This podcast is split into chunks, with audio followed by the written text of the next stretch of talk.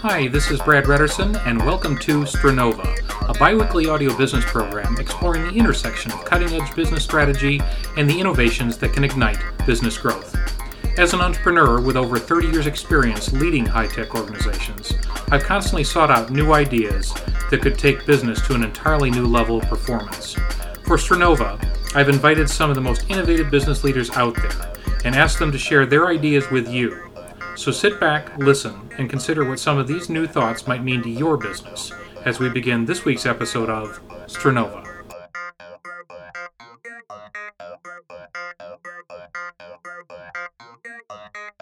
There is a significant subgenre of management literature that takes its lead from the ancient classics of philosophy and then recast them anew for modern times.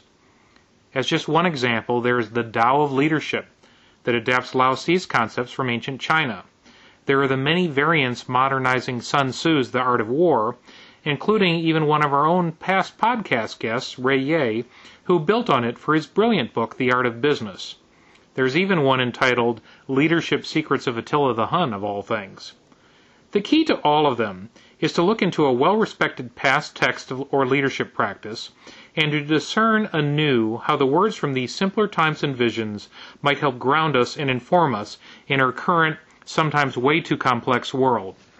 For this episode of Stranova, we have the rare opportunity to bring to you something which has grown from a similar root, but I would very much guess that few of you, if any, have had the chance to hear of it. The concept is Tipu Ake ki te Ora, a rediscovered leadership model which derives from practices the legendary Maori people, the indigenous peoples of New Zealand, have developed over many centuries. The name Tipu Ake ki te Ora refers to the concept of growing from within ever upwards towards well-being, and as a leadership and strategic model, teaches an organic view of the organizational and business world, encompassing the benefits of the grounding chaos that allows ideas to germinate the interdependent nature of the many species that exist within an ecosystem, and the many energies that flow within and through an ecosystem. Since the Maori themselves share their ideas through the power of story, it is very appropriate, I think, that we have the opportunity to share these ideas with you as an oral telling of centuries old wisdom through one of its modern interpreters, Peter Goldsberry, coordinator of the Tipu Ake team and managing director of Strategic Expertise Limited. We spoke with him at his home in the Auckland, New Zealand area. Well, Peter, thanks for joining us this week on Stranova. Yeah, well, thanks for you giving us the opportunity, Brad. It's a wonderful day here in New Zealand, and uh, then you might hear the birds chirping outside, so hopefully we'll have a bit of fun and share a few ideas. Well, thanks a lot. In my introduction, I did talk a little bit about some of the concepts that you are engaged with and yet, although our audience for this podcast is indeed an international one, and they have that as a little bit of a background, the concept of Tipu Ake is, is likely a new one for just about everyone hearing this. So, what exactly is Tipu Ake, if I'm pronouncing it right, and where did it come from? Well, Tipu Ake, we brand it as a leadership model, and it's a leadership model which is basically focusing on growth, and growth in the widest possible sense. The name Tipu Ake Tipuake ki te Ora is a full name. That's a Maori name. Tipuake means growing from within, ever upwards and onwards. And ki te Ora means towards a place of well-being. So it's kind of, it's not just the process of growing, but the process of, of describing the destination you're actually aiming for as well. And so when you're talking about a project or a business, part of what I understand from some of the documents going forward is that you're looking at a broader concept of having the company and maybe its entire business world or perhaps the project and all the other projects around it move toward a direction of well-being as being a key driver in, in how it all functions. Is that roughly correct? Yeah, the Tipu Ake is really a model which we, we picked up as we'll talk later about a school in a small community in a rainforest which had a different way of thinking. And when we got there, we found that their focus was really a focus on outcomes. What's going to be left at the, t- at the end of what you're doing? It's, it's quite a long-term sort of concept. So that, that Maori word ora is a very, very powerful one. It's much, much more, more than well-being. It's about the past, the future, and the present. You also talked about when we again briefly discussed this before about the idea of behavioral and not really process. It's cyclical and not linear, collaborative, not individual. Could you talk maybe a little bit more about what some of the ideas and details in the process are? The metaphor of Tipu is in fact a tree growing in the diversity and interconnectedness of a, of a rainforest. We're starting at the bottom, if you like, is the, the soil, that place where all the innovation and the ideas, tons of energy, but nothing much is happening. And then we see the, the seed of that tree or that idea or that project or whatever being sort of centered around this idea of leadership, something with the courage to actually start growing in a difficult environment, you might say. and when that happens, the courage kind of takes us to the next stage, the, the kind of the roots of the tree, the stuff that you must get in place underground in order to support growth above the ground. That then moves up to the to thinking about the trunk, and the trunk is sort of representing the processes. That's a space that we spend most of our time in organisations thinking about how we organise, how we measure ourselves, and that kind of thing. As well as having the seed and the roots under the ground, also some levels above the process. And they're talking about the leaves. We're going out and sensing what's going on around you, finding out the triggers from outside, collecting in the sunlight and the energy from other sources. And when that happens, it takes it to the level which we sort of relate to being the flowers, which is really the wisdom that's actually picked up by this group and the intellectual capital, if you like, of the organisation, or in this case, a tree. And, and, then finally, the fruit well-being, why we actually doing things, what are we going to get out of it. So let's just give a little sort of idea of that metaphor, if you like, of the tree growing. And within that environment, there are a couple of other things which are really quite important. That's thinking about the pests, the things that actually stop the growth of the tree, identifying, we might call them our normal world risks, and it's about risk management, learning to, to react to, to the risks around us. Uh, but more importantly, uh, probably thinking about the birds in the forest, the entrepreneurs, the people that run around and gather in the new ideas and, and go down and plant new seeds for new growth and, and generating diversity. And then finally, one other the model is, is a thing which we call a poison. And if pests stop growth, and we have to control them, poisons stop the process of germination. They stop new things happening. And I guess probably all of us have been in organisations where those poisons are there, they're apathy, they're, well, we've, we've done that before and it hasn't worked. I'm not prepared to have a go at trying some new things, that kind of kind of thing.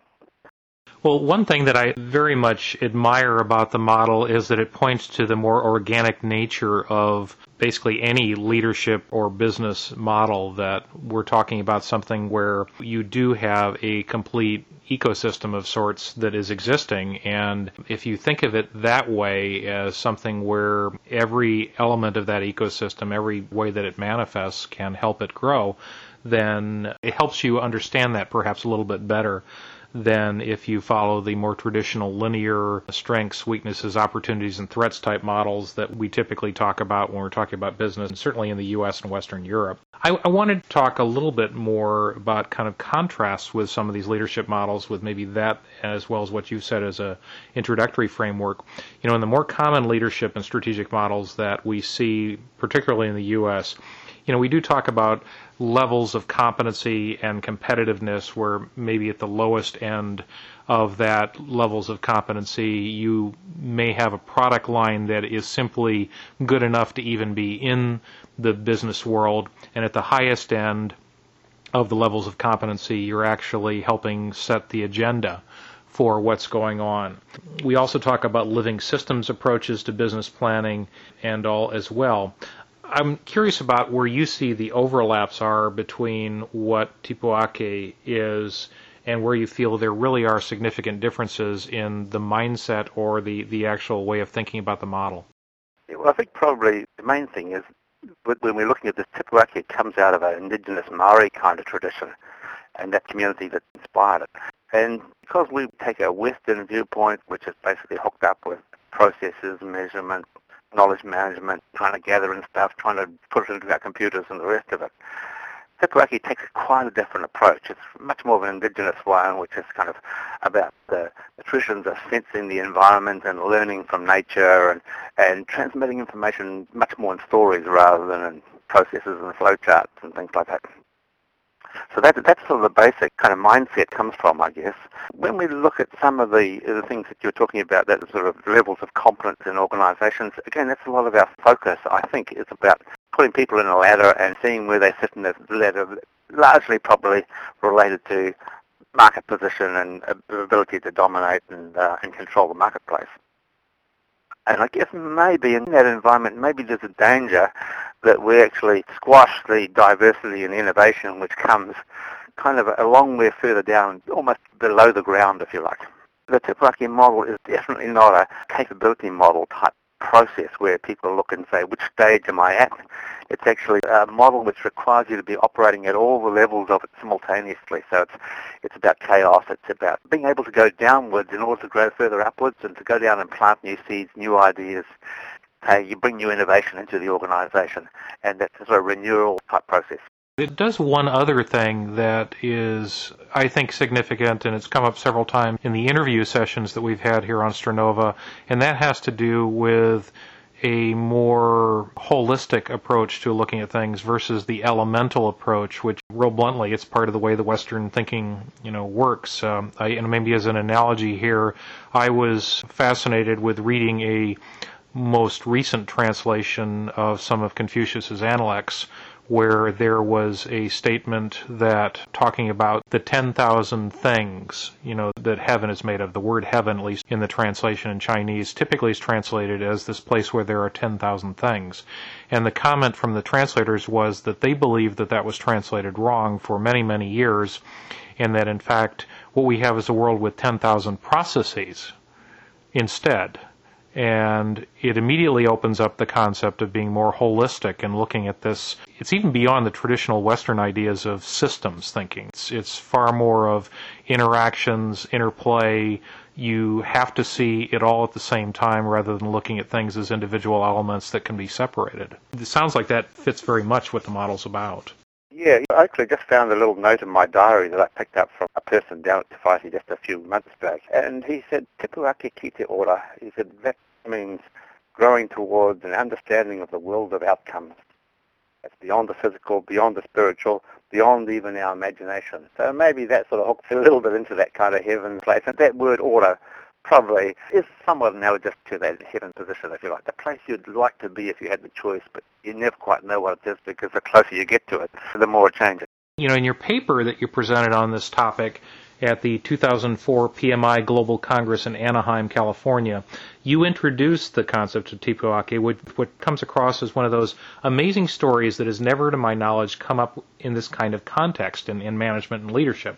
And the stories that you and other management lecturers from the, the Auckland University of Technology discovered a tiny school in a rainforest that had through using the Tipu Ake principles and self-transformed itself in a few short years from an educational disaster to the top of its class, in your words. What exactly happened there in that little school and how did you happen to take that idea forward to begin to spread the lessons that you've learned there? I'll leave you to talk to Chris and some of the others from the school to, to give you some stories there.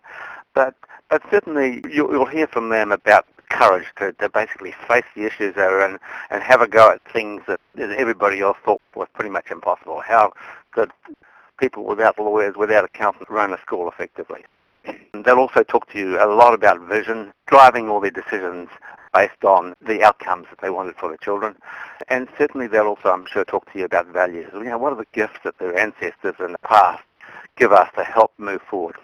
From my point of view, I was just really privileged in the fact that I was actually born and bred in this little community many years ago before I went off to university and did many more kind of left brain type thinking.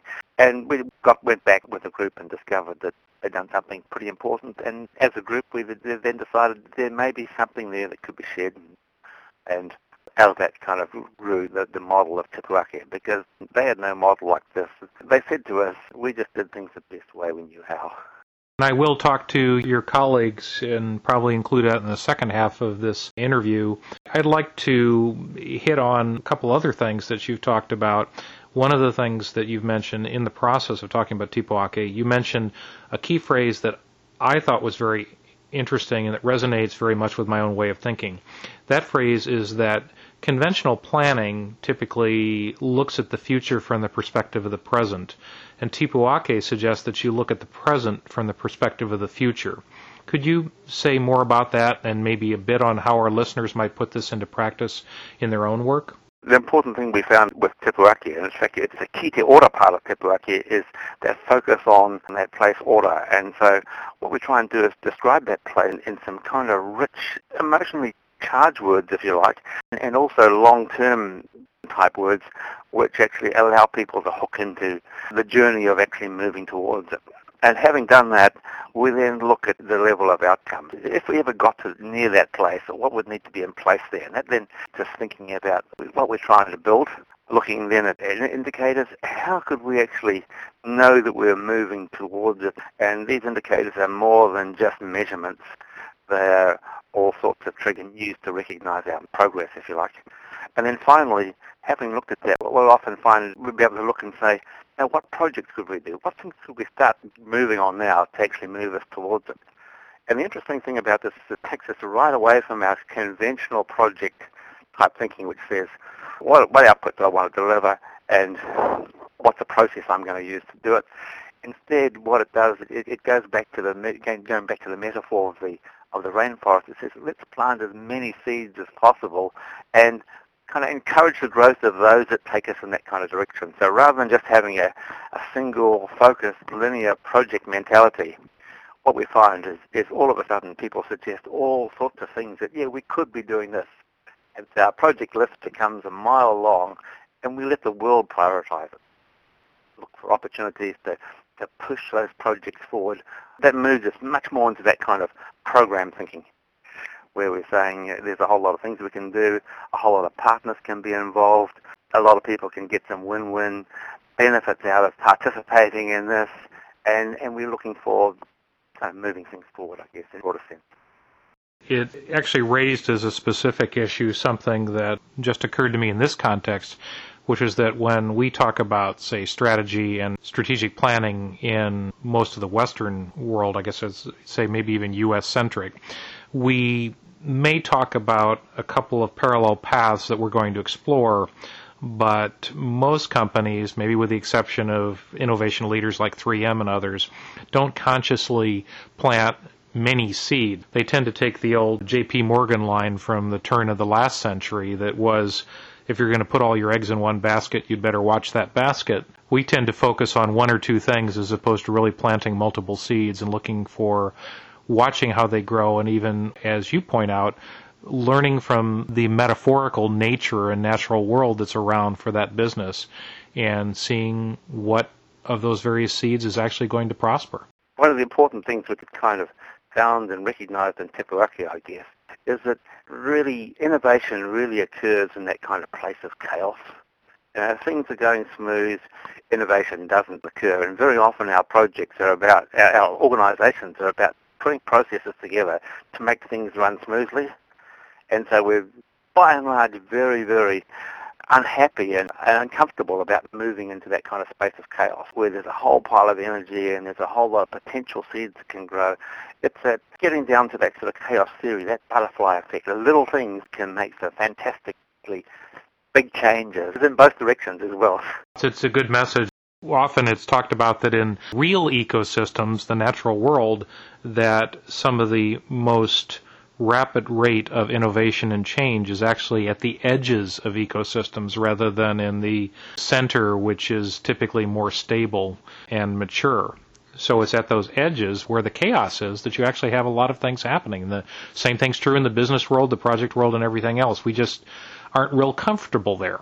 Yeah, that's true. And and I would say also sort of just following on that chaos complexity type thinking. In Te we kind of see that kind of vision of ora as being a bit of a strange attractor that kind of out of that chaos just keep people kind of facing in the right direction. With that last thought in mind here, I'd like to see if you could give us some examples of where the process has been put into practice, you know, in schools, government, or business. Curious about where this might have been put into practice, and even more so, how did you introduce those groups to this new concept? Because I'm guessing there might be a nature of skepticism on their parts in looking at something which seems so, at least initially, foreign to their world and their ways of thinking. Yeah, that's certainly the case. And many people look at it and say, well, that's a pretty simplistic kind of model. But what we kind of found, because it focuses on behaviors more so than processes, it's actually quite applicable to any group of people that's actually trying to make something happen. And so it applies to, to growing innovation, new products, strengthening communities, governments, all sorts of areas where people have to get together to make some, some new things happen. And we've also found that the focus on growth rather than change is really important. It's a much more kind of positive driver for really, really positive kind of actions around, around the organisation. From my point of view, and I run project management workshops for, for organisations and incorporated a lot of Tipu Ake kind of thinking within that to the context of moving outside just a straight project process type area into that whole behaviour, teamwork, leadership kind of space as well. And what we've been doing is working with you know, lots of organisations, both as in-house programs and, and also as public courses. But it's kind of a way of kind of infusing some of this process in organisations rather than saying, let's go and talk to the CEO and reorientate our project, our, our organisation around a different way of thinking.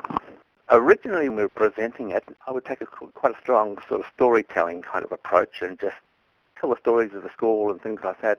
And again, people found that quite difficult because, you know, we're not a school, we're a, a multi-million dollar business and what can they tell us about running our business? Since then, basically what I've been trying to do is just to take the group and say, just imagine what would happen if you could move above that process level thinking, get a group which is working up in that collective sensing and collective wisdom. What kind of things could you do as an organization? And in the workshops, try and take people up there so they actually experience that place where a whole lot of heads are, are hooked together and their diversity is being applied and they find they know a lot more about the environment that they're working in than they ever imagined they would. And out of that, obviously, give them an experience which allows them then to say, oh, yeah, that was good. Can I actually start doing that back in my workplace and getting other people involved around the ideas? So, so we've been uh, applying it in you know, quite a lot of small organisations which are able to pick it up and, and kind of use it as part of their growth mechanism. We had a large primary producer which looked at it as a way of looking at all the parties across their supply chain. Some high-tech companies have been involved. Quite a few health providers because they hook in very nicely to that whole concept of ora. What are we all here for? And finally, more recently, a lot of government agencies where I'm not sure about in the States, but government generally has been split up into little boxes and they're finding most of the really successful initiatives that are going on are now ones which are cross-agency ones and requiring much more collaboration across and, and certainly there's been quite a lot of interest in that sort of space. So that gives you a, a bit of an idea here. It does. This sort of working together, even in government in the States, is definitely coming up more and more as people are realizing that it's not even just about efficiencies, it's about how we can build on each other and, and how we can learn from each other and share information and together make the end result a, a, far more productive and useful place. I think that is coming to pass. As we get here to the close, remind our listeners that I will have a number of links to various places where you can learn more about Tipu Ake and the work that Peter has talked about here, as well as I'm going to be offering a space on our blog at blog.stranova.com for people to perhaps join in a written dialogue going back and forth. But Peter, if our listeners wanted to reach you or to learn more about Tipu Ake, how might they be able to do that to perhaps continue the dialogue you've already initiated and or learn more details directly? Tipu Ake, we haven't mentioned it, is basically a, a model which has been produced purely by a group of volunteers, and that volunteer group is now sort of spreading right around the world, and we count you, and Brad, very strongly as part of that process now. And the whole thing is really centered around the website and the school philosophy of saying philosophy to have our kids move into the information age is one that allows them to kind of share their knowledge, give it away to others so that they can grow as well. That's been the philosophy, and, and the website www.tepuake.org.nz is the place where, where all that information is held. Again, there's a link to that on our website as well, but encourage for those of you that only hear it in the audio version, please do take a look and learn a bit more about that. And Peter, I wanted to thank you for joining us this week on Stranova. Yeah, well, it's been a wonderful chance to talk to you, and thanks very much. And best wishes to all of the people around the world that maybe just pick up something here and, and even if it just challenges you to think just a little bit differently about some things, have a go and see where it leads you. At Peter Goldsberry's urging, we called Chris Ekatone, the chairman of the school board of the Te Whaiti School, where a lot of this initial investigation of Tipu Ake work was uncovered by Peter Goldsberry and his team, to talk to Chris a little bit about what his experiences were working with that team and what happened with their own implementation of the Tipu Ake principles.